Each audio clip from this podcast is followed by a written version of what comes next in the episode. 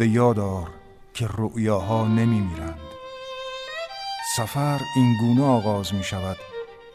روشنتر از این تماشا تنها نوشتن است که مرگ را پشت در اتاق آینه مشغول شمردن کلمات خواهد کرد. تو رؤیاها را ورق بزن ای روشن. هزار توی داستان. لباس های زیبا شاید در کوتاه مدت زیبایی ما را تکمیل کنند ولی بیشک در مدت زمان طولانی این یک ذهن زیباست که جذابیت دارد. قطعا کسی نمی‌تواند منکر جذابیت ابدی یک روح زیبا شود. سلام وقت خوش بهناز بستان دوست هستم و همراه شما خواهم بود با برنامه دیگری از مجموعه هزار توی داستان امشب با هم به ایتالیا و شهر زیبای روم سفر خواهیم کرد تا با آلبرتو موراویا آشنا بشیم. نویسنده ایتالیایی که شیفته زادگاه شهر روم بود و این شیفتگی باعث شد تا انبوه آثار داستانیش در رابطه میان روح این شهر با شخصیت های گوناگونش روایت بشه. شاید به همین دلیل باشه که موراویا رو نماد شهر روم می‌دونن. خودش میگه من روم و مردمان صده بیستمیش به ویژه بعد از جنگ جهانی دوم و به نصر درآوردم.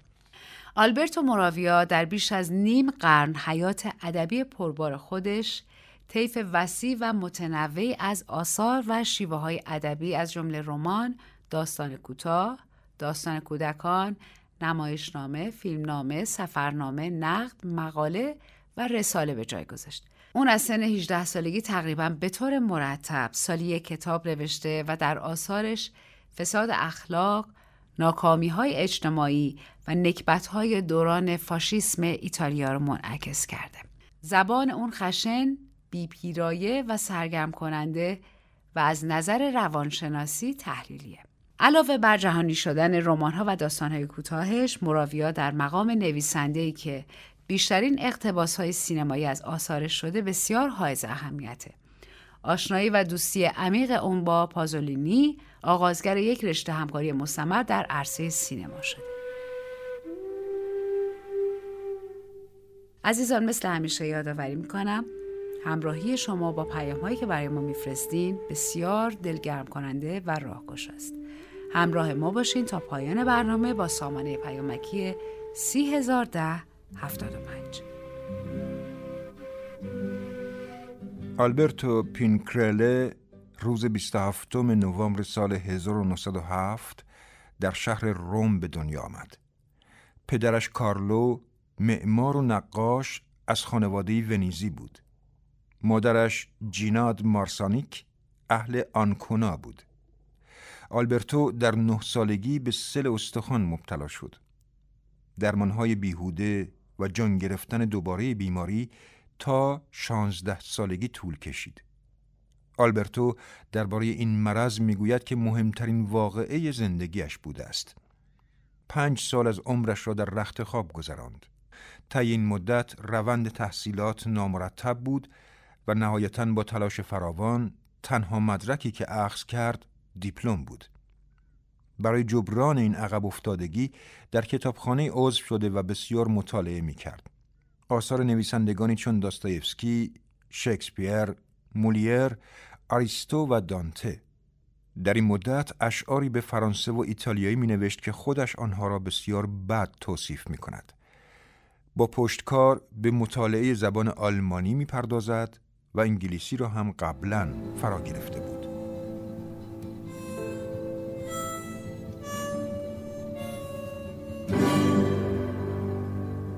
در سال 1925 کاملا بهبود یافت. پس از رهایی از آسایشگاه کتاب یک فصل در جهنم اثر رمبو و آثاری از کافکا، پروست، سورالیست های فرانسوی، فروید و اولیس جویس را به انگلیسی خواند. از این پس به کلی سرودن شعر را کنار گذاشت و طرح پیشنویس رمان بی تفاوت ها را آغاز کرد. روی این رمان سه سال وقت صرف کرد.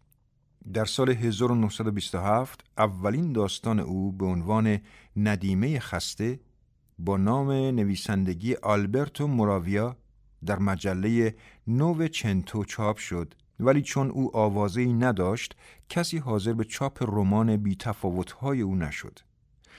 موراویا پنج هزار لیره از پدرش قرض می گیرد و رمان را به خرج خودش در ژوئیه 1929 به چاپ می رساند. کتابش با موفقیت بسیاری روبرو شد. نقدهای گوناگونی درباره اثرش نوشته شد. نقدهای دلچسب و خوشایند.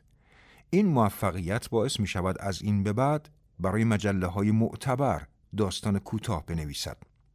از سال 1930 تا 1935 با عنوان خبرنگار در انگلیس و پاریس اقامت می کند.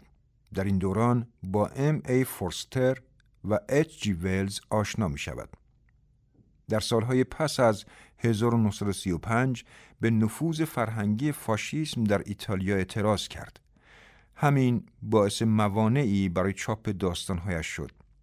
رمان جاه طلبی های اشتباه را که هفت سال روی آن کار کرده بود منتشر کرد که وزارت فرهنگ مردمی ایتالیا به روزنامه ها دستور داد درباره آن نقد ننویسند و این رمان با توطعه سکوت مواجه می شود. برای دوری جستن از کشوری که شرایط زندگی را برایش دشوار ساخته به آمریکا و مکزیک می رود و بعد از نه ماه باز به ایتالیا باز می گردد و رمان فریب را می نویسد که ناشر به دلیل ناکامی رمان پیشین او از چاپ آن تفره می رود. در سال 1936 به چین عزیمت کرد و در آنجا دو ماه ماندگار شد. در سال 1938 به بیماری عصبی دچار شد و تا پای مرگ پیش رفت. به یونان رفت و شش ماه اقامت گزید و بعد دوباره به ایتالیا بازگشت. در سال 1940 نوشته های تنز و سورالیستی با عنوان رؤیاهای آدم تنبل را منتشر کرد و وضعیت ایتالیا را به باد حجو گرفت. در این سال ایتالیا نیز وارد جنگ شده بود از این رو با الزا مورانته نویسنده جوانی که چند سال قبل با او آشنا شده بود به کاپری گریخت و در آنجا با او ازدواج کرد. سالهایی که به جنگ جهانی دوم انجامید سالهای دشواری بود. در سال 1941 رمان تنز دیگری به نام صورتک منتشر کرد. این رمان که دیکتاتوری را به تصویر می کشد با اینکه از جانب موسولینی تایید گرفته بود چاپ دومش توقیف شد. بعد از سانسور رمان صورتک برای نوشتن در روزنامه ها ناگزیر می شود از نام مستعار استفاده کند.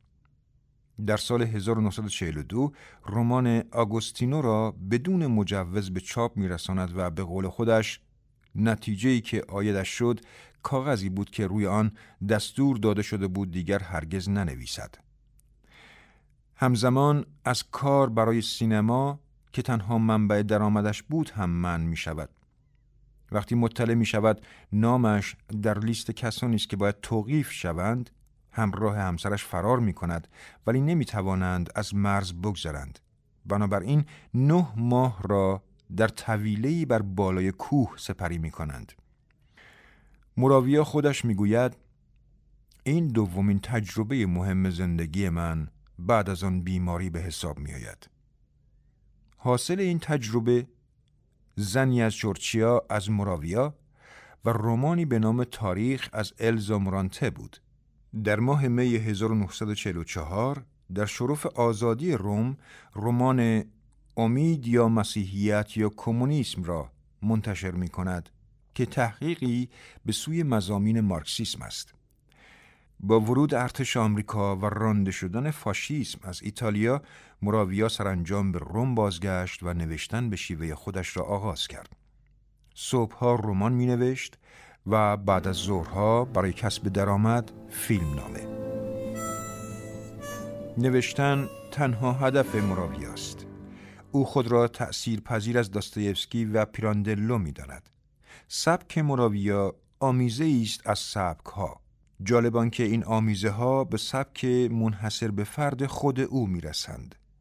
سبک مراویایی و شخصیتهایش که نه رئالیسم محض است و نه نئورئالیسم که مراویا آن را تنها در قالب سینما قابل قبول می داند نه در ادبیات و سورالیسم مراویا با روایتگری شروع می شود و ناگهان موقعیت ها تغییر مکان می دهند و فضاها به هم می ریزند. شخصیت ها در عین واقعی بودن غیر واقعی به نظر می آیند و آنچه غیر واقعی است واقعی. او چه در های خود مانند دنبال رو، تحقیر یا دوزن و چه در اعم داستانهای کوتاهش به دنبال خلق و روایت انسانی است که درگیر و مبتلا به هواشی زندگی خود است. این هواشی در رومانی مانند دنبال رو اشاره به قدرت و فاشیسم دارد. در دوزن از دل حراس جنگ و روزهای آن برآمده و در بسیاری از داستانهای کوتاهش به خصوص بعد از سالهای دهه پنجاه در بستری از بیسرانجامی زندگی شهری در روم زاده شده است.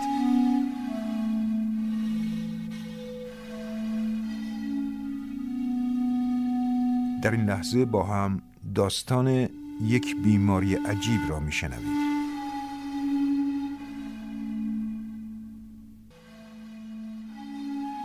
روزی دو دانشمند از آن کشور دوردست از راه رسیدند. می‌گفتند در پی راه چاره‌ای برای یک بیماری مصریند که در آنجا شایع شده. بلا فاصله پس از رسیدن به دیدن مقامات پزشکی بیمارستانها و مراکز تحقیقاتی رفتند. در مجمعی از دانشمندان ما از آنها سوال شد از کدام بیماری حرف می‌زنند و یکی از آنها توضیحات زیل را بیان کرد. بیماری به صورت ناگهانی ظاهر میشه بدون بروز تب، کسالت یا علائمی از این قبیل.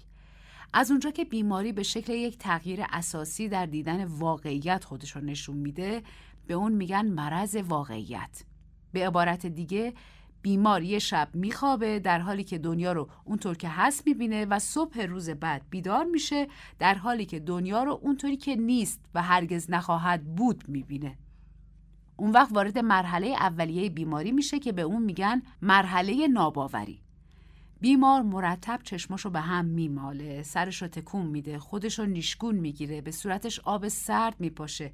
حتی خودشو میسوزونه یا زخمی می‌کنه. خلاصه افعالی ازش سر می‌زنه که آدم وقتی به اونچه می‌بینه باور نداره انجام میده. به خیال اینکه خواب می‌بینه یا مسته. مرحله ناباوری خیلی طول می‌کشه بیمار هر شب به این امید به خواب میره که روز بعد بعد از بیداری دوباره نگاه آسوده و تصویر آرام همیشگی از چیزها رو پیدا کنه. بعد از چند روز بیمار به خیال اینکه امکان معالجه وجود داره به سراغ مداوا و درمانهای موقتی میره. در این فاصله بیماری مثل قارچ رشد می‌کنه. اما همونطور که گفتم صحبت از درمانهای موقتیه. اگه نخوایم به طور مستقیم بگیم درمانهای شیادان.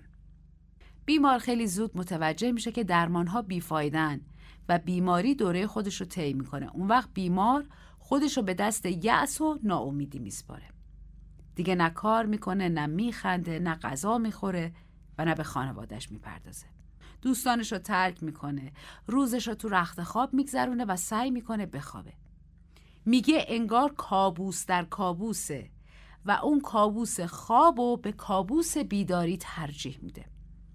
دوره ناامیدی از دوره ناباوری طولانی تره.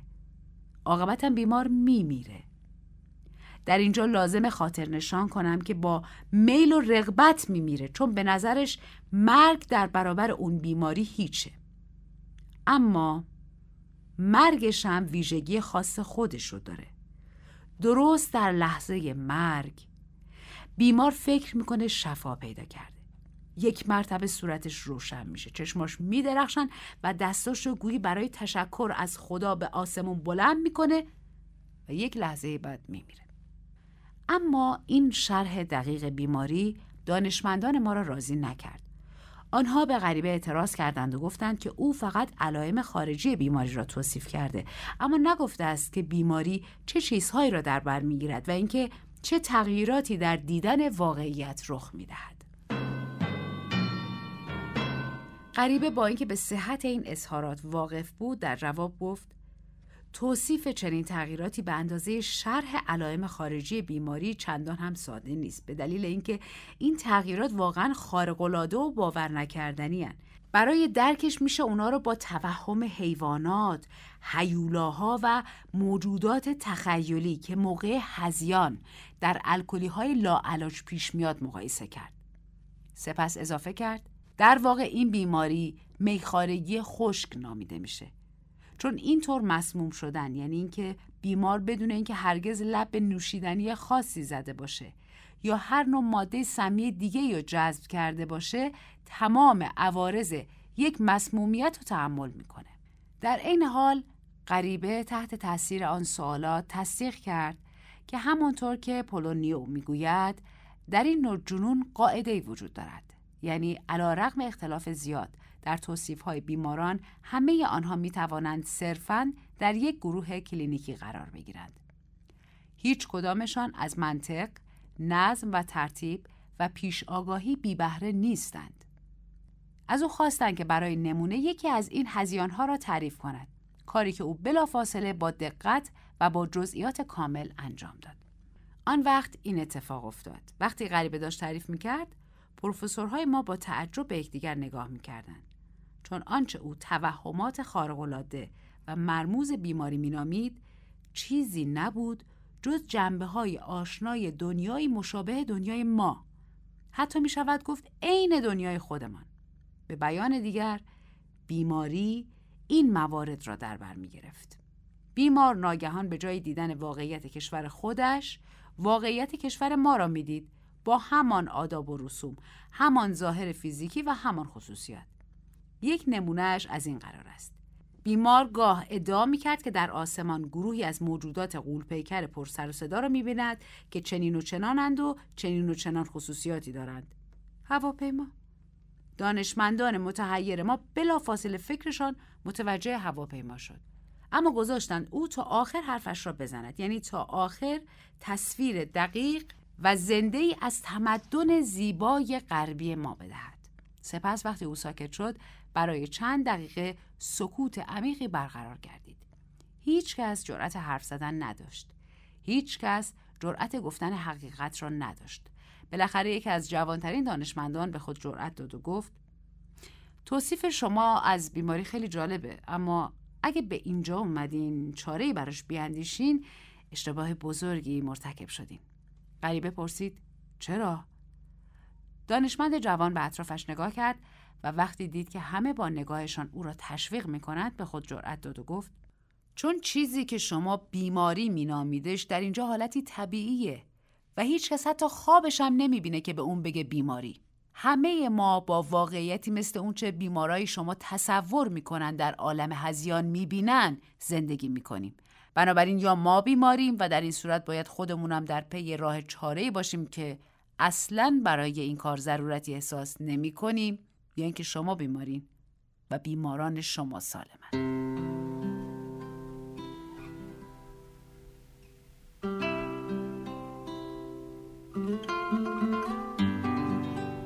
غریبه به هیچ وجه دگرگون نشد و فقط خاطر نشان کرد اگه اونا سالم بودن که نمی مردن. در این هنگام بحثی جنجالی در گرفت. برخی اعتقاد داشتند که باید غریبه را بلا فاصله در یک بیمارستان روانی بستری کرد.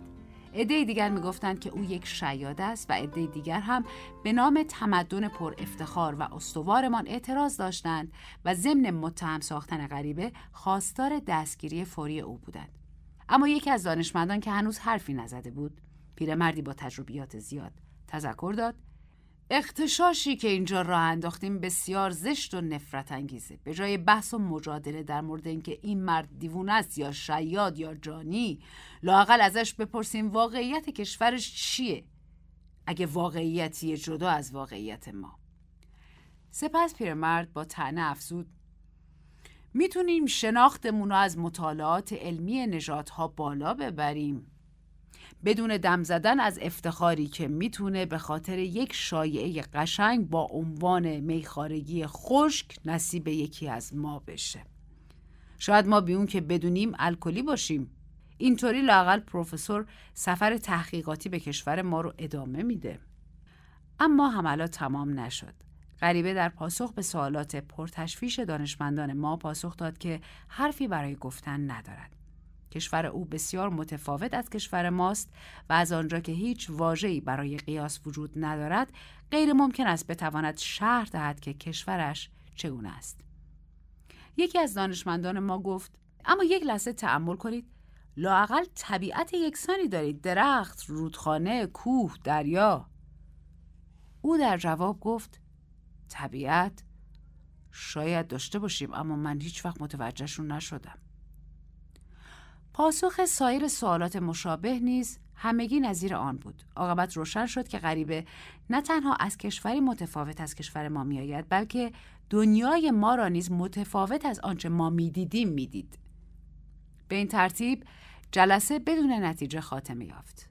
با این وجود جا دارد نتیجه گیری ملالانگیزی را که غریبه به آن رسید بازگو کنیم.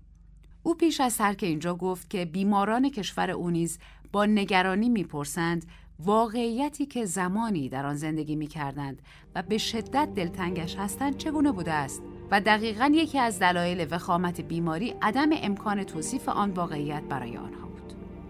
و اینطور حرفش را خاتمه داد. مثل اینکه بخوایم به دیوونه ها بگین عاقل بودن چطوره و می‌دونین که چنین کاری امکان پذیر نیست.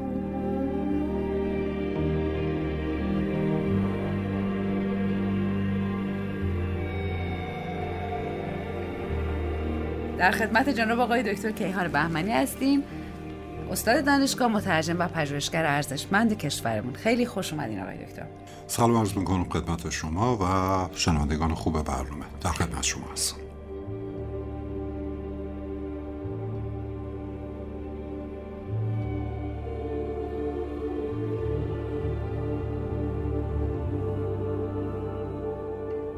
مراویا و داستان یک بیماری عجیب. آقای دکتر. مراویا برای نگارش آثارش تجربه های متنوعی داشته و شیوه ها و گناه مختلف ادبی هم تجربه کرده. از رئالیسم تا اگزیستانسیالیسم و سورالیسم و اکسپرسیونیسم و شاید هم بیشتر. داستان یک بیماری عجیب از مجموعه داستانهای تنز و سورالیستی مراویا انتخاب شده از کتاب گوساله دریایی که این داستان ترجمه خانم حاله نازمی بود. این داستان جز داستانهای سورالیستی محسوب میشه؟ به اون مفهومی که ما داستانهای سورالیستی رو می‌شناسیم نه ولی می‌تونیم بگیم یک داستان کاملا سمبولیستی بله. داستان کاملا نمادین هست. همه چیز در این داستان در خدمت نماد ما رو یادمون. قصه های قدیمی میندازه حکایت های قدیمی میندازه که یک معنا در سطح وجود داشت و کل لایه های معنایی دیگه در عمق.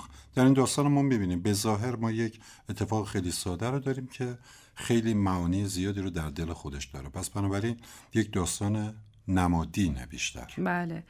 از جهت معنایی هم با یک نگاه میشه داستان اینطوری تفسیر کرد که همون چیزی که شما فرمودین. یعنی در واقع با یک نگاه نمادین به تفاوت دیدگاه ها به واقعیت پرداخته. در واقع انگار داره میگه که واقعیت در باور هر کس یا حتی یک جامعه می‌تونه یک نمود متفاوت با دیگران داشته باشه. مثلا واقعیتی که من می‌بینم و باورش دارم در نگاه یه نفر دیگه می‌تونه نشونه یک بیماری عجیب و کشنده باشه. می‌تونم خواهش کنم حالا از همین جهت داستان رو برامون بررسی بفرمایید. بله در های مختلفی که در این داستان وجود داره باعث میشه ما بتونیم خانش های مختلفی از این داستان داشته باشیم تفسیرهای مختلفی ازش داشته باشیم. می‌تونیم به جنبه های مختلفی بپردازیم که نویسنده در یک داستان خیلی خیلی کوتاه داره بهشون اشاره می‌کنه. از جمله یکی از مهمترین مباحثی که معمولا بین پزشکان و روانشناسان وجود داره اینکه از قدیم این بحث وجود داشته که بعضی ها روانشناسی رو به صورت یک علم نمی‌دونستن و اون رو جزو علوم انسانی تلقی می‌کردن و می‌گفتن علت تفاوتش هم اینه که اون تعریفی که ما برای علم داریم و علم رو تجربه ای می‌دونیم که در زمانهای مختلف تحت شرایط مختلف نتایج مشابهی به وجود میاره خب میگن که همچون چیزی در روانشناسی اصلا وجود نداره و بنابراین شاید تمام بیماران اسکیزوفرن برای مثال شبیه هم نباشن. ما مجبوریم اینها رو در یک طبقه بذاریم. چیزی که حتی در داستانم مستقیما بهش اشاره می‌کنم. پس یکی از مطالبی که در این داستان خیلی به چشم میاد همین اختلاف دیدگاه که وجود داره. بحث دیگه که در این داستان خیلی مهم هست و بهش پرداخته میشه بحث تحمل کردن یا پذیرش نگاه دیگران هست. من فکر می‌کنم اتفاقا نکته کلیدی این داستان هم همینه که چطور ما در برابر پدیده های مختلف هر کس طبیعتا از نگاه خودش یک برداشتی داره و اینکه چطور آدم ها می‌تونن این برداشت متفاوت همدیگر رو بپذیرن و تحمل بکنن. یا اون چیزی که حالا ما تحت عنوان تالرنس می‌شناسیم بله. که بتونن این تحمل رو داشته باشن در این داستان کاملا دیده میشه یک بحث دیگه هم که وجود داره که این داستان به نحوی داره اون رو مطرح می‌کنه همون دعوای قدیمی objective و subjective یا حالا به قول فرانسوی ابژکتیو و سوبژکتیو که آیا وقتی ما یک پدیده ای رو نگاه می‌کنیم به عنوان یک بحث زیبایی شناسانه وقتی ما به یک شیء نگاه می‌کنیم و میگیم اون شی زیباست آیا اون زیبایی در اون شیءه یا در نگاه من بیننده است؟ تمام اینها رو ما می‌تونیم از دل این داستان به عنوان خانش های فلسفی بیرون بکشیم. اینکه چطور وقتی آدم های مختلف در برابر پدیده ها قرار می‌گیرن نوع نگاه هایی که دارن متفاوته ولی غلط نیستن. حالا در این داستان ما دقیقا همین رو داریم. آدمایی که از یه سرزمین دیگه اومدن راجع به بیماری دارن صحبت می‌کنن و آدمهایی که تو این سرزمین هستن وقتی اونو میشنون می‌بینن که اصلا بیماری نیست. به نظرشون میاد که اون کاملا هم عادیه. ولی خب نظر اونها چیز دیگه ایه. این همون تفاوت دیدگاه ها رو داره دوباره به ما نشون میده. اون چیزی که چند هزار سال فلسفه نتونسته بهش پاسخ بده. اصلا جنگ فلسفه همینه. چون نگاه ما به جهان اطرافمون متفاوت هست بنابراین برداشت هم متفاوت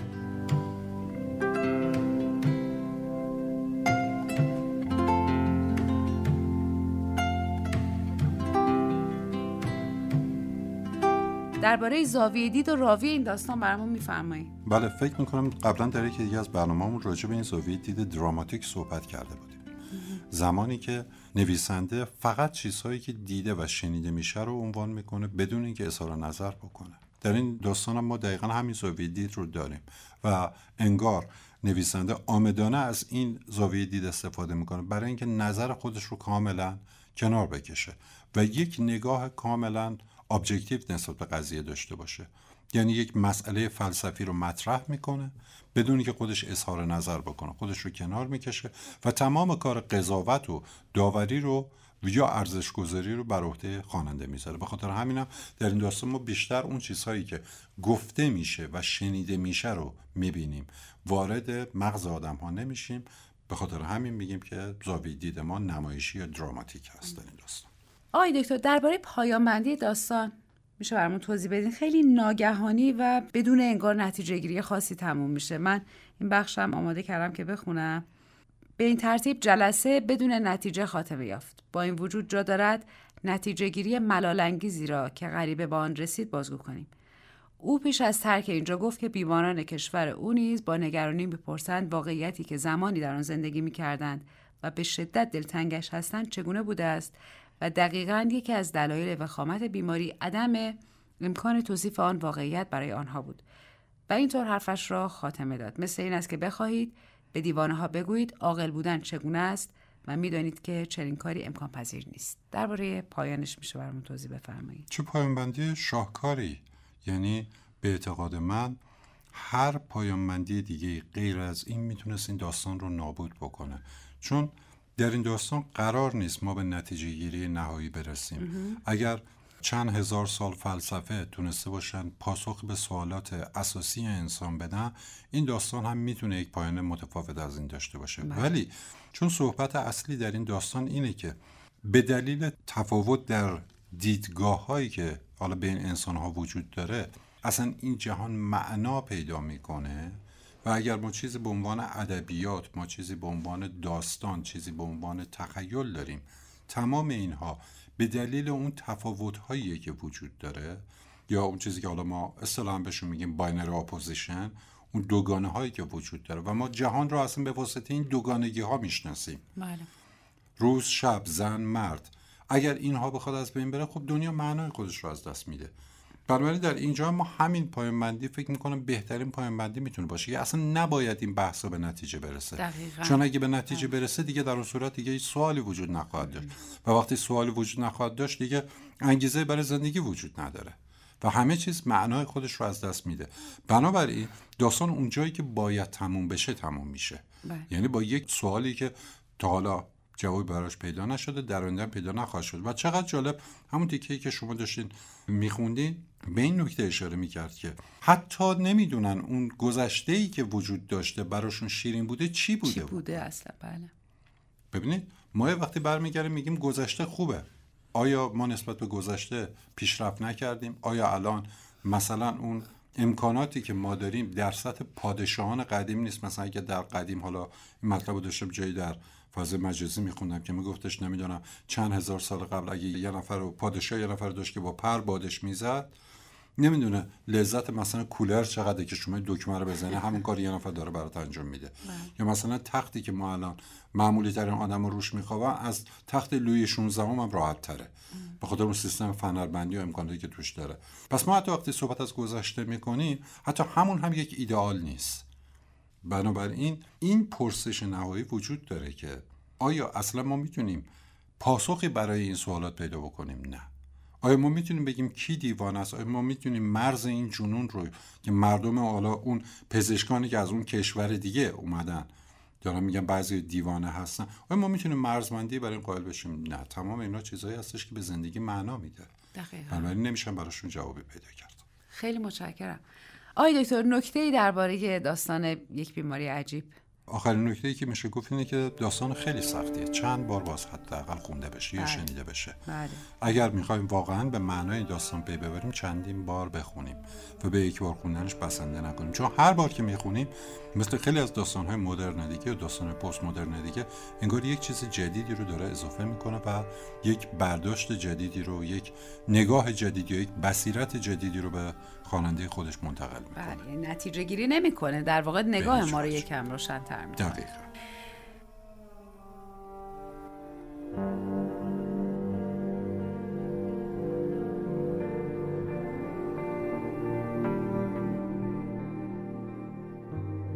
درباره مراویا بگم آقای دکتر که خودتون بهتر می‌دونین شنونده هم حتما خیلی خوب می‌دونن که در طیف وسیع از داستانهای کوتاهش به بررسی انسان اصرش می‌پردازه. گاهی ازش انتقاد کرده گاهی باش همدردی کرده گاهی با یک تنز شیرین و گاهی هم با یک نگاه تحلیلگر و روانکاوانه به بیان احساسات درونی و پنهانی انسان معاصرش پرداخته. این نوع داستاناش هم که تا دلتون بخواد زیادن مثلا در مجموعه داستانهای رومی داستانهای رومی نو که خیلی هم داستانهای ساده و بدون پیچیدگی هستن. خوشبختانه اکثرا هم به فارسی ترجمه شده که پیشنهاد می‌کنم شنوندهای عزیزمون بخونن و ازشون لذت ببرن. در همین راستا یه سری داستان دیگه هم داره که یکم پختگی بیشتری دارن. بیشتر میشه دربارهشون صحبت کرد. مثلا در مجموعه یک چیز حال یک چیز است یا دیوار و شمدانی که خانم اعظم رسولی هم زحمت ترجمهش رو کشیدن. من داستان دیوار و شمدانی رو از همین مجموعه دیوار و شمدانی انتخاب کردم. با هم دیگه میشنویم و بعد دربارهش صحبت می‌کنیم.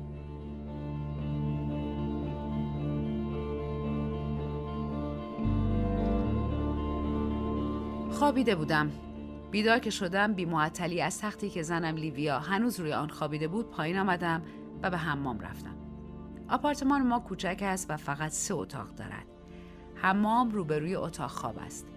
هنوز گیج خواب بودم چون یادم رفت در حمام را ببندم و صدای شرشر آب لیویا را بیدار کرد. نگاهش را پشت سرم حس کردم. وقتی از حمام بیرون آمدم او را دیدم با موهای آشفته و پیژامایی که در خواب چروک خورده و روی بدنش جمع شده بود. از دم در نگاهم می‌کرد. چی کار داری می‌کنی؟ می‌بینی که از هموم اومدم. خب چرا رفتی هموم؟ خانم خوشگل آدم واسه چی میره هموم؟ آخه تو هیچ وقت بعد از ظهرا دوش نمی‌گیری. معمولا بعد از اینکه استراحت کردی فقط دست و صورتتو میشوری. امروز هوا خیلی گرمه. عرق کردم. احساس کردم باید برم دوش بگیرم. حالا کجا می‌خوای بری؟ میرم بیرون. فهمیدم که میری بیرون اما کجا؟ یک لحظه در سکوت همدیگر را نگاه کردیم. خوب می‌دانستم کجا می‌روم. هیچ کجا بیرون می‌رفتم فقط برای اینکه بیرون رفته باشم و به اصطلاح هوایی بخورم می‌خواستم راستش را بگویم اما به لیویا که نگاه کردم فهمیدم که نباید راستش را بگویم انگار او هم از من انتظار داشت تا دروغ بگویم. نمی‌خواست تردیدش را برطرف کنم بلکه می‌خواست از آن مطمئن شود. انگار دلش می‌خواست بیشتر به حسادتش دامن بزنم. از طرف دیگر احساس می کردم که خودم هم دلم نمی‌خواهد راستش را بگویم. نه اینکه ترجیح می‌دادم به او دروغ بگویم فقط نمی‌دانستم درباره چه چیزی نمی‌خواستم راست بگویم. یعنی چه که بیرون می‌روم فقط برای اینکه بیرون رفته باشم و هوایی بخورم. کاملا بیمعنا بود اما خودم هم نمی‌دانستم در پس آن عبارات چنان پیش پا افتاده واقعا چه چیزی نهفته بود. ظاهرا خیلی طولانی شد اما همه این چیزهایی که گفتم تنها توصیف یک حالت روحی بسیار گذرا بود و فکری که مثل برق از سرم گذشت. سرانجام یا به عبارتی بعد از چند ثانیه مختصر و مفید جواب دادم میرم آمپول بزنم. چرا گفتم آمپول؟ چون دستم را که دراز کرده بودم تا در را ببندم رگ مفصلم جلوی چشمم آمده بود نبزش می‌زد و رنگش آبی به نظر می رسید یادم آمد که زمستان قبل دکتر سوزن آمپول را همانجا فرو کرده بود لیویا از من پرسید چه آمپولی؟ یکم بیحالم دکتر یه درمان تقویتی برام تجویز کرده کدوم دکتر؟ دکتر بولاتی دکتر خودمون کی رفتی پیشش؟ دیروز این دروغ آخری را که گفتم نگاهی به سرتاپای لیدیا انداختم مطمئن بودم که به دکتر زنگ نمی‌زند تا ببیند راست گفتم یا نه. حسود بود و می‌خواست حسود بماند. گفت کجا هم پول می‌زنی؟ میری پیش خودش؟ دکتر ما کمی دورتر از خیابان محل زندگی ما سکونت دارد. بی معطلی جواب دادم نه نه میرم پیش یکی از همکاراش. خودش گفته برم پیش اون. اسمش لوچنتیه. جاش کجاست؟ تراستوره برای بهتر فهمیدن این جواب باید بگویم که ما طرفهای میدان بولونیا سکونت داریم و رفت و برگشت از میدان بولونیا تا تراستوره و برعکس اقلا دو ساعتی طول می کشد. لیویا اصرار کرد. کجای تراستوره؟ گفتم. کوچه پنجم. شماره؟ شماره 64 تماشایم می کرد بالاخره گفت. سرجیو؟ جانم. داری دروغ میگی. حسم میگه. نه. معلومه که به دروغ نمیگم. قسم بخور که دروغ نمیگی. قسم می‌خورم. جونم با قسم بخور.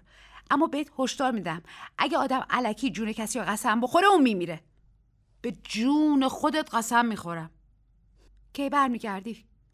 خب از میدون بولونیا تا تراسوره خیلی راه رفت و برگشت و بقیه چیزای دو ساعتی طول می‌کشه دیگه منظورت از بقیه چیزا چیه؟ بقیه چیزا یعنی خب سرعت کم به خاطر ترافیک احتمال معطل شدن تو اتاق انتظار دکتر تزریق و این چیزا دیگه منظورت از این چیزا چیه؟ همه چیزایی که غیر قابل پیش بینیه مثلا من مثلا اینکه یه جمعیت هیجان زده جلوی منو بگیره و منو روی دستش تا واتیکان ببره تا پاپ بشم. این بار چیزی نگفت. به اتاق رفت. دنبالش رفتم. به پهلو دراز کشیده بود. انگار می‌خواست بخوابد. در سکوت لباس پوشیدم. گفتم خداحافظ. او جواب داد خداحافظ. و من بیرون رفتم. حالا سوار ماشین بودم.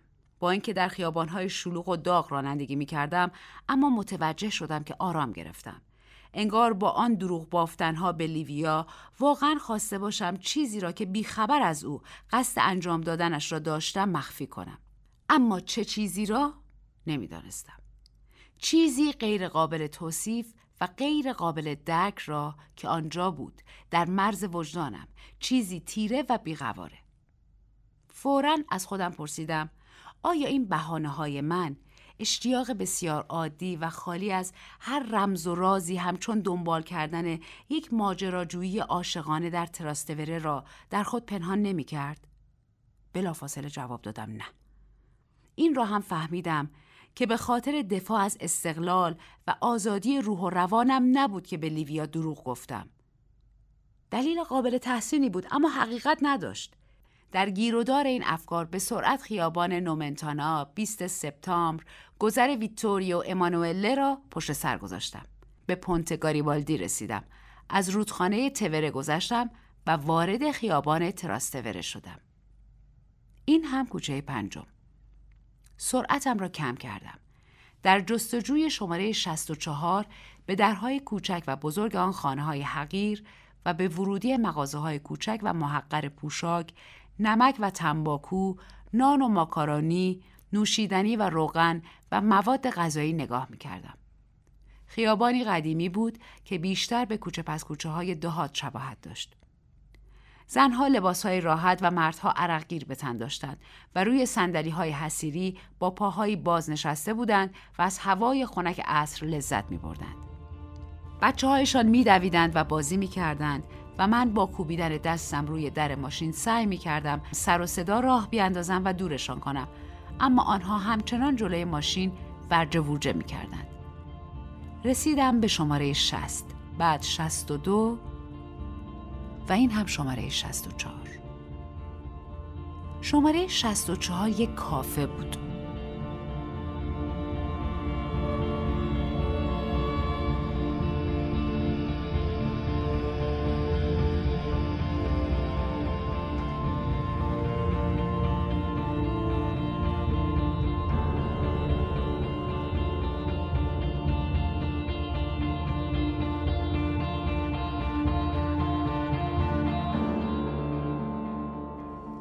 جای پارک آنجا بود. پارک کردم و سر میز کوچک نشستم و اطرافم را تماشا کردم. کافه بسیار محقر با چهار میز کوچک که اصلا مشتری نداشت. نزدیک در زن درشت و سفیدی که گرما کلافش کرده بود نشسته و به کودک ضعیف و سبزه و لاغرش غذا می‌داد. به نظر می آمد زن کافه چی باشد؟ گارسون پیدایش شد. پسر بچه ریزنقشی بود با پیشبندی بزرگتر از خودش. قهوه سفارش دادم. بعد از خودم پرسیدم چرا به تراستور آمدم. هرچند عجیب نبود اما بعید می دیدم که در زمیر ناخداگاه هم خواسته باشم با کسی در این کافه ملاقات کنم. حتما دلیل دیگری داشت. باید دوروبرم را تماشا می کردم. بالاخره فهمیدم. روبروی کافه آن طرف جای پارک زیر بامی شیبدار و پوشیده از سفالهای کهنه دیوار بزرگی بود بدون پنجره. شاید دیوار استبلی قدیمی، شاید هم دیوار یک گاراژ، از همانهایی که هنوز هم در تراستوره پیدا می شود. رنگ دیوار چیزی بین قرمز مایل به قهوه‌ای و پرتغالی بود که لایه نازک، محو و تیره آن را می پوشند. بدون شک باران و آفتاب سوزان در طی قرنها دیوار را به آن روز انداخته بود. خطوط گچی نامفهوم، نوشته های سیاه ناخانا با مداد، آدمک ها، امضاها، تاریخ ها و نوشته های از هر نوع آن سطح گچکاری شده را به تخت سیاهی خارق العاده تبدیل کرده بود. گویی شیطنت های عجیب و غریب و بی بچه مدرسه ها خود را بر یادداشت ها و عملیات ریاضی معلم ها تحمیل کرده و با آنها درآمیخته بود تا اثری پیچیده، شلوغ و غیر قابل فهم به وجود آورد. دیوار را تماشا کردم و فهمیدم آن چیزی که می‌خواستم از لیویا پنهانش کنم همین دیوار یا به عبارت دیگر تماشای همین دیوار بود که هیچ معنایی نداشت و چیزی به جز یک دیوار نبود اما لاقل در آن لحظه برای من واقعی تر از همه آن چیزهایی به نظر می رسید که لیویا به آنها فکر می کرد و آن همه نگرانش کرده بود. عشق، حسادت، خیانت، ازدواج، وفاداری، رابطه نامشروع و غیره. تماشای دیوار به من آرامش می‌داد. دلم آرام می گرفت چون احساس می کردم این دیوار چطور بگویم این دیوار سمبل تمام آن چیزهایی بود که لیویا متوجهشان نبود و فکر هم نمی کرد که وجود داشته باشند. برای همین بود که می توانستم همانجا بمانم و آن را تماشا کنم. خدا می داند تا کی. شاید برای همه عمر. اما فقط نیم ساعت دیگر آنجا ماندم. بعد از جایم برخواستم. دوباره سوار ماشین شدم و از همان راهی که آمده بودم به خانه بازگشتم. به محض اینکه وارد راهروی خانه شدم، لیویا به طرفم آمد و گفت: معذرت می‌خوام. منو ببخش. چی رو ببخشم؟ اینکه انقدر حسود بودم. چیزی برای بخشیدن وجود نداره تو که کار بدی نکردی فقط چند تا سوال از من پرسیدی بعد از اینکه تو رفتی رفتم نشستم تو ایوون بدون اینکه به چیزی فکر کنم همونجا نشستم و فقط تماشا کردم اونقدر تماشا کردم تا اینکه احساس کردم کاملا عوض شدم دیگه حسود نبودم و تصمیم گرفتم دیگه حسود نباشم تماشا کردی؟ آره چی رو تماشا کردی؟ یه دیوار رو؟ حالا چرا یه دیوار؟ همینطوری همینطوری نه هیچ دیواری رو تماشا نکردم. اون شمدونی که اونجا تماشا کردم با اون گلای قشنگ قرمزش با اون برگای سبزش. دو ساعت اون شمدونی رو تماشا کردم. وقتی هم که اومدی خونه هنوز داشتم اون رو تماشا می‌کردم.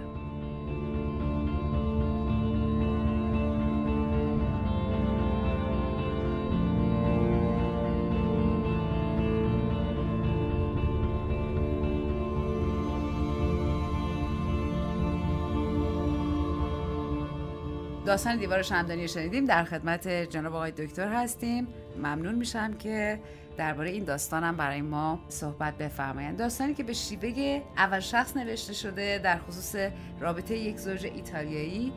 در ظاهر اتفاقی که میفته اینه که مرد گرفتار حسادت های بیدلیل زنشه و همین باعث میشه که برای فرار از روزمرگی زندگی وقتی می‌خواد بیرون بره و گشتی بزنه پشت سر هم دروغ بگه. آدرس یک مکان خیالی رو با دروغاش می‌سازه و بی هدف میره و اونجا رو پیدا می‌کنه.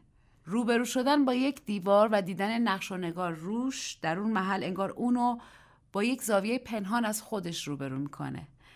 یه بخشش رو از کتاب بخونم.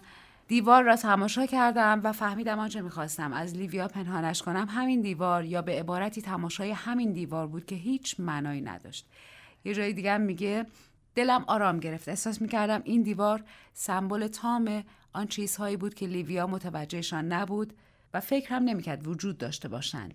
دیوار چه سمبل و نمادی رو داره در این داستان برای ما عرضه می‌کنه؟ از طرفی همین اتفاق برای زنم میفته با خیره شدن به اون گلدون شمدونی. ممنون میشم در این خصوص برامون توضیح بفرمایید. قبل از اینکه راجع به خود دیوار صحبت بکنیم چه دیالوگ های درخشانی داشت؟ بله. من بی اختیار وقتی داشتم داستان رو میخوندم یاد دیالوگ های بکت میافتادم. همونقدر بیمعنا و به قولی معنا باخته یا ابسرد بودن این دیالوگ ها یه تیکه خیلی کوچیکش رو اگر بخوام بازخونی بکنم که روش بیشتر صحبت بکنیم لحظه هستش که حالا مرد داره حمام می‌کنه و همسرش از خواب بیدار میشه. برای مثال شما به این دیالوگ دقت بکنید. می‌خوام ارتباطات بین جملات و گفته این زن و شوهر رو ببینید چیکار داشتی می‌کردی؟ دیدی که داشتم دوش می‌گرفتم چرا دوش می‌گرفتی؟ خانم آدم واسه چی دوش می‌گیره؟ آقا تو هیچ وقت بعد از ظهر دوش نمی‌گیری. معمولا بعد از اینکه استراحت کردی فقط دست و صورتتو میشوری. دیالوگ هایی که در داستان داره واقعا آدم رو یاد دیالوگ های بکت و کارهای هارولد پینتر میندازه.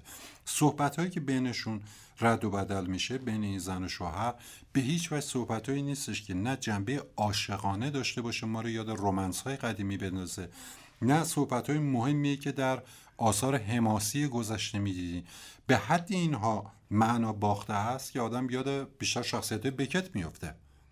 وقتی این دیالوگ ها رو می‌بینه. بنابراین یک نگاه کلی که به این داستان میشه داشت همین حالت معنا باختگی و بیمعنایی هست که به ویژه بعد از جنگ جهانی دوم در ادبیات خیلی بیشتر هم احساس شد.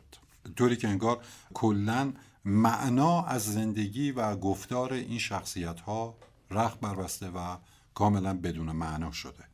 اما درباره اون دیوار و حالا جنبه نمادینی که دیوار در داستان داره من بیشتر احساس می‌کنم دیوار جاییه که رابطه این زن و شوهر بهش رسیده. ببینید ما نمی‌دونیم که اینها سن و سالشون چقدر هست اما داستان به ما نمیگه که اینها بچه دارند. حداقل این فکتایی که در داستان اصلا مشخص نیست. سه تا عنصر اساسی که در این داستان میشه دید یکی فقدان رابطه است. که این زن و شوهر انگار هیچ رابطه عاطفی با هم دیگه ندارن. حتی در سوالاتی که می‌پرسن. فقدان درک متقابله که در داستان. با زور ما داریم اینو می‌بینیم.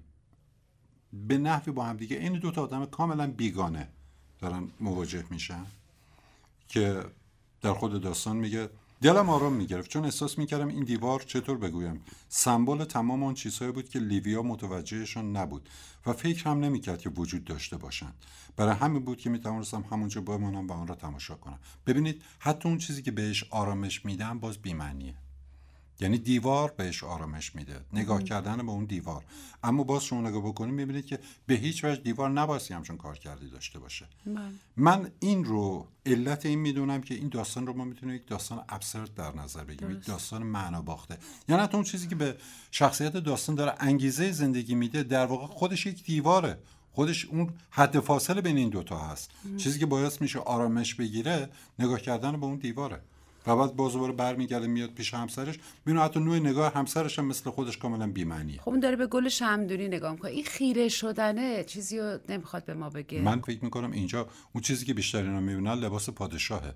یعنی چیزی اصلا وجود نداره. نه در اون دیوار نه در اون شمدونی این آدم ها همونطور که دلشون گرفته کاملا بی‌معنا. همونطور هم بعدا باز دوباره با هم دیگه ارتباط برقرار می‌کنن.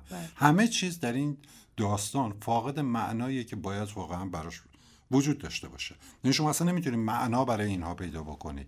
به خاطر همین بود که مثلا بحث رو با این شروع کردم که آدمو یاد تئاتر ابسرد میندازه. انگار هیچ چیز درش بنا نیست ارتباط منطقی و درستی با چیزهای دیگه داشته باشه. بله. این حالتی که زندگی انسان در قرن بیستم داره.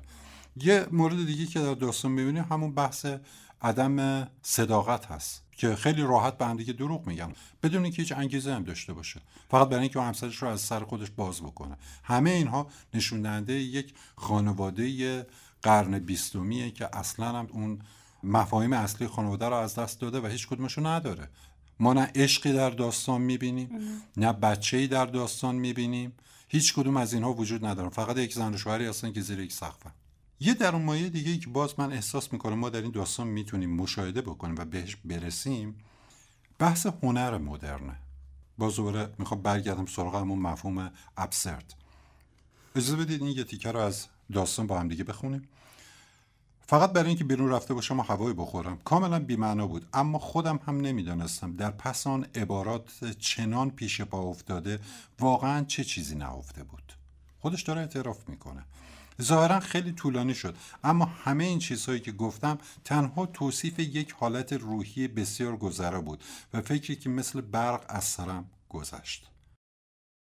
بعد در ادامه این تیکر می‌خوام شنونده ما دقت بکنم. سرانجام یا به عبارتی بعد از چند ثانیه مختصر و مفید جواب دادم. میرم یه آمپول بزنم. چرا گفتم آمپول بزنم؟ ببینید اینجا به بعد ما وارد مقوله خلق هنر میشیم. چرا گفتم آمپول بزنم؟ چون دستم رو که درست کرده بودم تو دوش رو ببندم رگ مفصلم جلوی چشمم آمده بود. بله. نبزش می‌زد و زیر قطرات آب نویسنده اصلا چجوری به یک داستان می‌رسه؟ با همین تخیل. پس این دروگویی که در اینجا دارن ما می‌تونیم دقیقا کار خلاقه یک هنرمند بدونیم. بله. همه چیز حتی کار خلاقه یک هنرمندم در خدمت هیچه. چقدر بعد از خوندنش ما رو یاد اون داستان یک گوشه پاک و پرنور ارنست همینگوی انداخت. پاراگراف یا بندی که با کلمه هیچ می‌سازه. در اینجا هم انگار تمام چیزهایی که وجود داره هیچ کدومش داره ارزش نیست و همه چیز در نهایت فاقد معنایی که باز داشته باشه.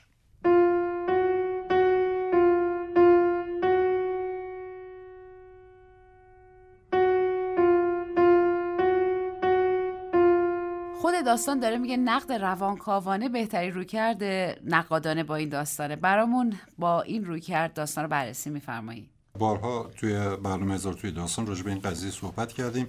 و همیشه من تاکید داشتم که بحث بحران های روانی که معمولا در طول زندگی برای زنها مردا به وجود میاد از اون نکات مهم و کلیدی است که اگر ما روانشناسی رشد انسان رو بدونیم خیلی راحت می‌تونیم خیلی از آثار ادبی رو از آنا کارنینا گرفته تا خیلی آثار دیگر رو می‌تونیم بررسی بکنیم. در این داستان هم ما باز می‌بینیم که بر اساس اون معلفه هایی که ما در روانشناسی رشد داریم معمولا زن و مرد انگامی که با هم دیگه آشنا میشن و ازدواج می‌کنن دنبال ساختن یک عنصری هستن به نام عشق. یک مرحله از زندگی رو حالا در روانشناسی اریکسون ما میگیم اختصاص داره به اینکه عشق درست بشه. اما این عشق یه مدت خیلی کوتاهی داره و بعد از اون چیز دیگه ای باید جاش رو بگیره. یعنی در مرحله بعدی تبدیل میشه به کر یا مراقبت. اینکه آدم حواسش باید باشه به یک موجود دیگه ای که به وجود میاد. برای خاطر همینه که توصیه می‌کنم میگن زن و شوهرها حتما بعد از سنی باید بچه دار بشن. اگر نشن به قول روانشناسی اون خارش های پنج ساله و هفت ساله و نه ساله باعث میشه دو تا آدمی که خیلی در کنار همدیگه موندن یواش یواش از همدیگه خسته بشن. ببینید در این داستان ما هیچ بچه ای نداریم. بنابراین حتی می‌تونیم بگیم که نوع فرسایشی که در این داستان احساس می‌کنیم یکی از دلایلش هم همینه. اگر بخوام از دیدگاه روانکاوانه به داستان نگاه بکنیم می‌تونیم بگیم این آدم ها چون زندگیشون هیچ سمر هیچ میوه ای نداشته در نهایت منجر شده به اینکه دارن همدیگر رو اذیت می‌کنن و حتی بیرون رفتن و به دیوار نگاه کردن می‌تونه بهش آرامش بده. که من فکر می‌کنم باز از این شیوه بشه داستان رو نقد روانکاوی کرد. قبلا هم گفتیم این رابطه ای که بین زن و شوهر وجود داره کاملا با رابطه خانواده های سنتی فرق داره و معلفه هایی که در خانواده های سنتی وجود داشته در این رابطه وجود نداره. جای از داستان باز برمیگره میگه می‌خواستم راستش رو بگویم اما به لیویا که نگاه کردم فهمیدم که نباید راستش رو بگویم. ببینید؟ کاملا داره نشون میده. انگار او هم از من انتظار داشت دروغ بگویم. یعنی نوع رابطه اونقدر مشکل دار هست که دو طرف دارن برای همدیگه بازی می‌کنن. هیچ کدومشون من واقعیشون نشون نمیده. و این در کنار اون بیگانگی که از ابتدای داستان معنا باختگی که راجبی صحبت کردیم همه اینا باعث میشه که ما با یک داستان راجب یک فاجعه مواجه باشیم. بله. اون فاجعه عدم درک انسان ها و از بین رفتن روابط انسانی. نکته ای درباره این داستان آقای من فکر می‌کنم همه چیزو گفتیم. خیلی متشکرم. ممنونم که وقتتون رو در اختیار ما گذاشتین. خدا نگهدار. خدا نگهدار.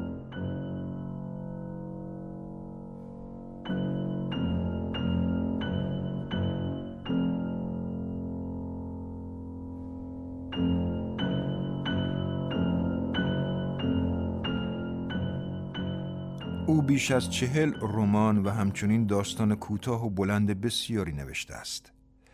از مهمترین آثارش می‌توان به رمان دنبال رو، صورتک، بی تفاوتها، زندگی زیبا، فریب، بازی پنهانی، مجموع داستان معشوق بینوا، زنی از روم، نافرمانی و داستانهای رومی و داستانهای رومی نو اشاره کرد. آثار پژوهشی فراوانی در زمینه زبانشناسی، ادبیات، شخصیت‌های ادبی و مسائل مختلف اجتماعی به ویژه رویدادهای سیاسی به نگارش درآورده است. آثارش جوایز متعددی را به خود اختصاص دادند که مهمترین آنها در سال 1952 و جایزه استرگا برای کتاب داستانها می باشد. از آثار برجسته او که دستمایه فیلم سازان شد می توان از دو زن ویتوریو دسیکا، تحقیر ژان لوک گودار و دنبال روی برناردو برتولوچی نام برد. در سال 1976 در اوج مسائل بحران انرژی سفری به ایران و کویت انجام می دهد و نتیجه مشاهداتش را در تلویزیون ایتالیا عرضه می کند. آلبرتو موراویا در 26 سپتامبر سال 1990 در ساعت 9 صبح در منزل رومی خود از دنیا می رود.